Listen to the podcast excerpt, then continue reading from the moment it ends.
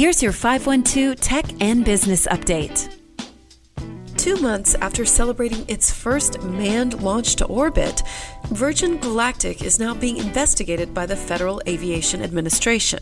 While the company plans to conduct its first commercial mission in late September or early October, carrying three crew members from the Italian Air Force and the National Research Council, each of whom paid an undisclosed amount for the seat, and a Virgin Galactic staff member, the FAA is investigating the first crewed flight of VSS Unity in July.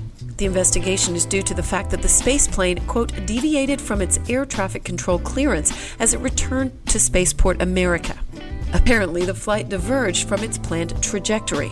Virgin Galactic has disputed the investigation, stating that, quote, although the flight's ultimate trajectory deviated from our initial plan, it was a controlled and intentional flight path that allowed Unity 22 to successfully reach space and land safely at our spaceport in New Mexico.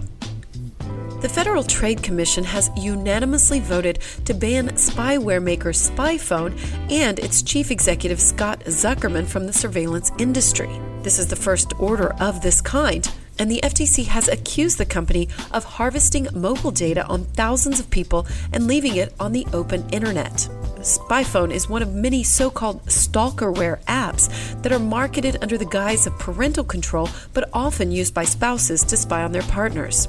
The FTC has also charged that the spyware maker exposed victims to additional security risks because it runs at the root level of the phone, which allows the spyware to access off limits parts of the device's operating system. The FTC has ordered the company to delete all the data it has collected and to notify victims that the app had been secretly installed on their devices. And Austin had five tech funding rounds in August that totaled more than $285 million. The growing companies included Esper, a cloud based platform that enables governments to collaboratively create and manage public policy with an $8 million Series A funding round.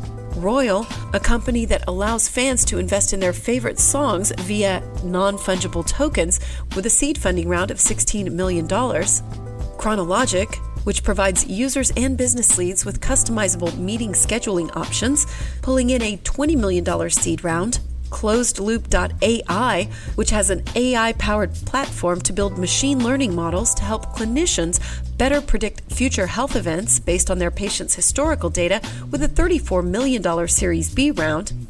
And finally, Icon, which creates energy efficient 3D printed homes and other structures with a Series B round of $207 million. And that's your 512 Tech and Business Update. I'm Amy Edwards.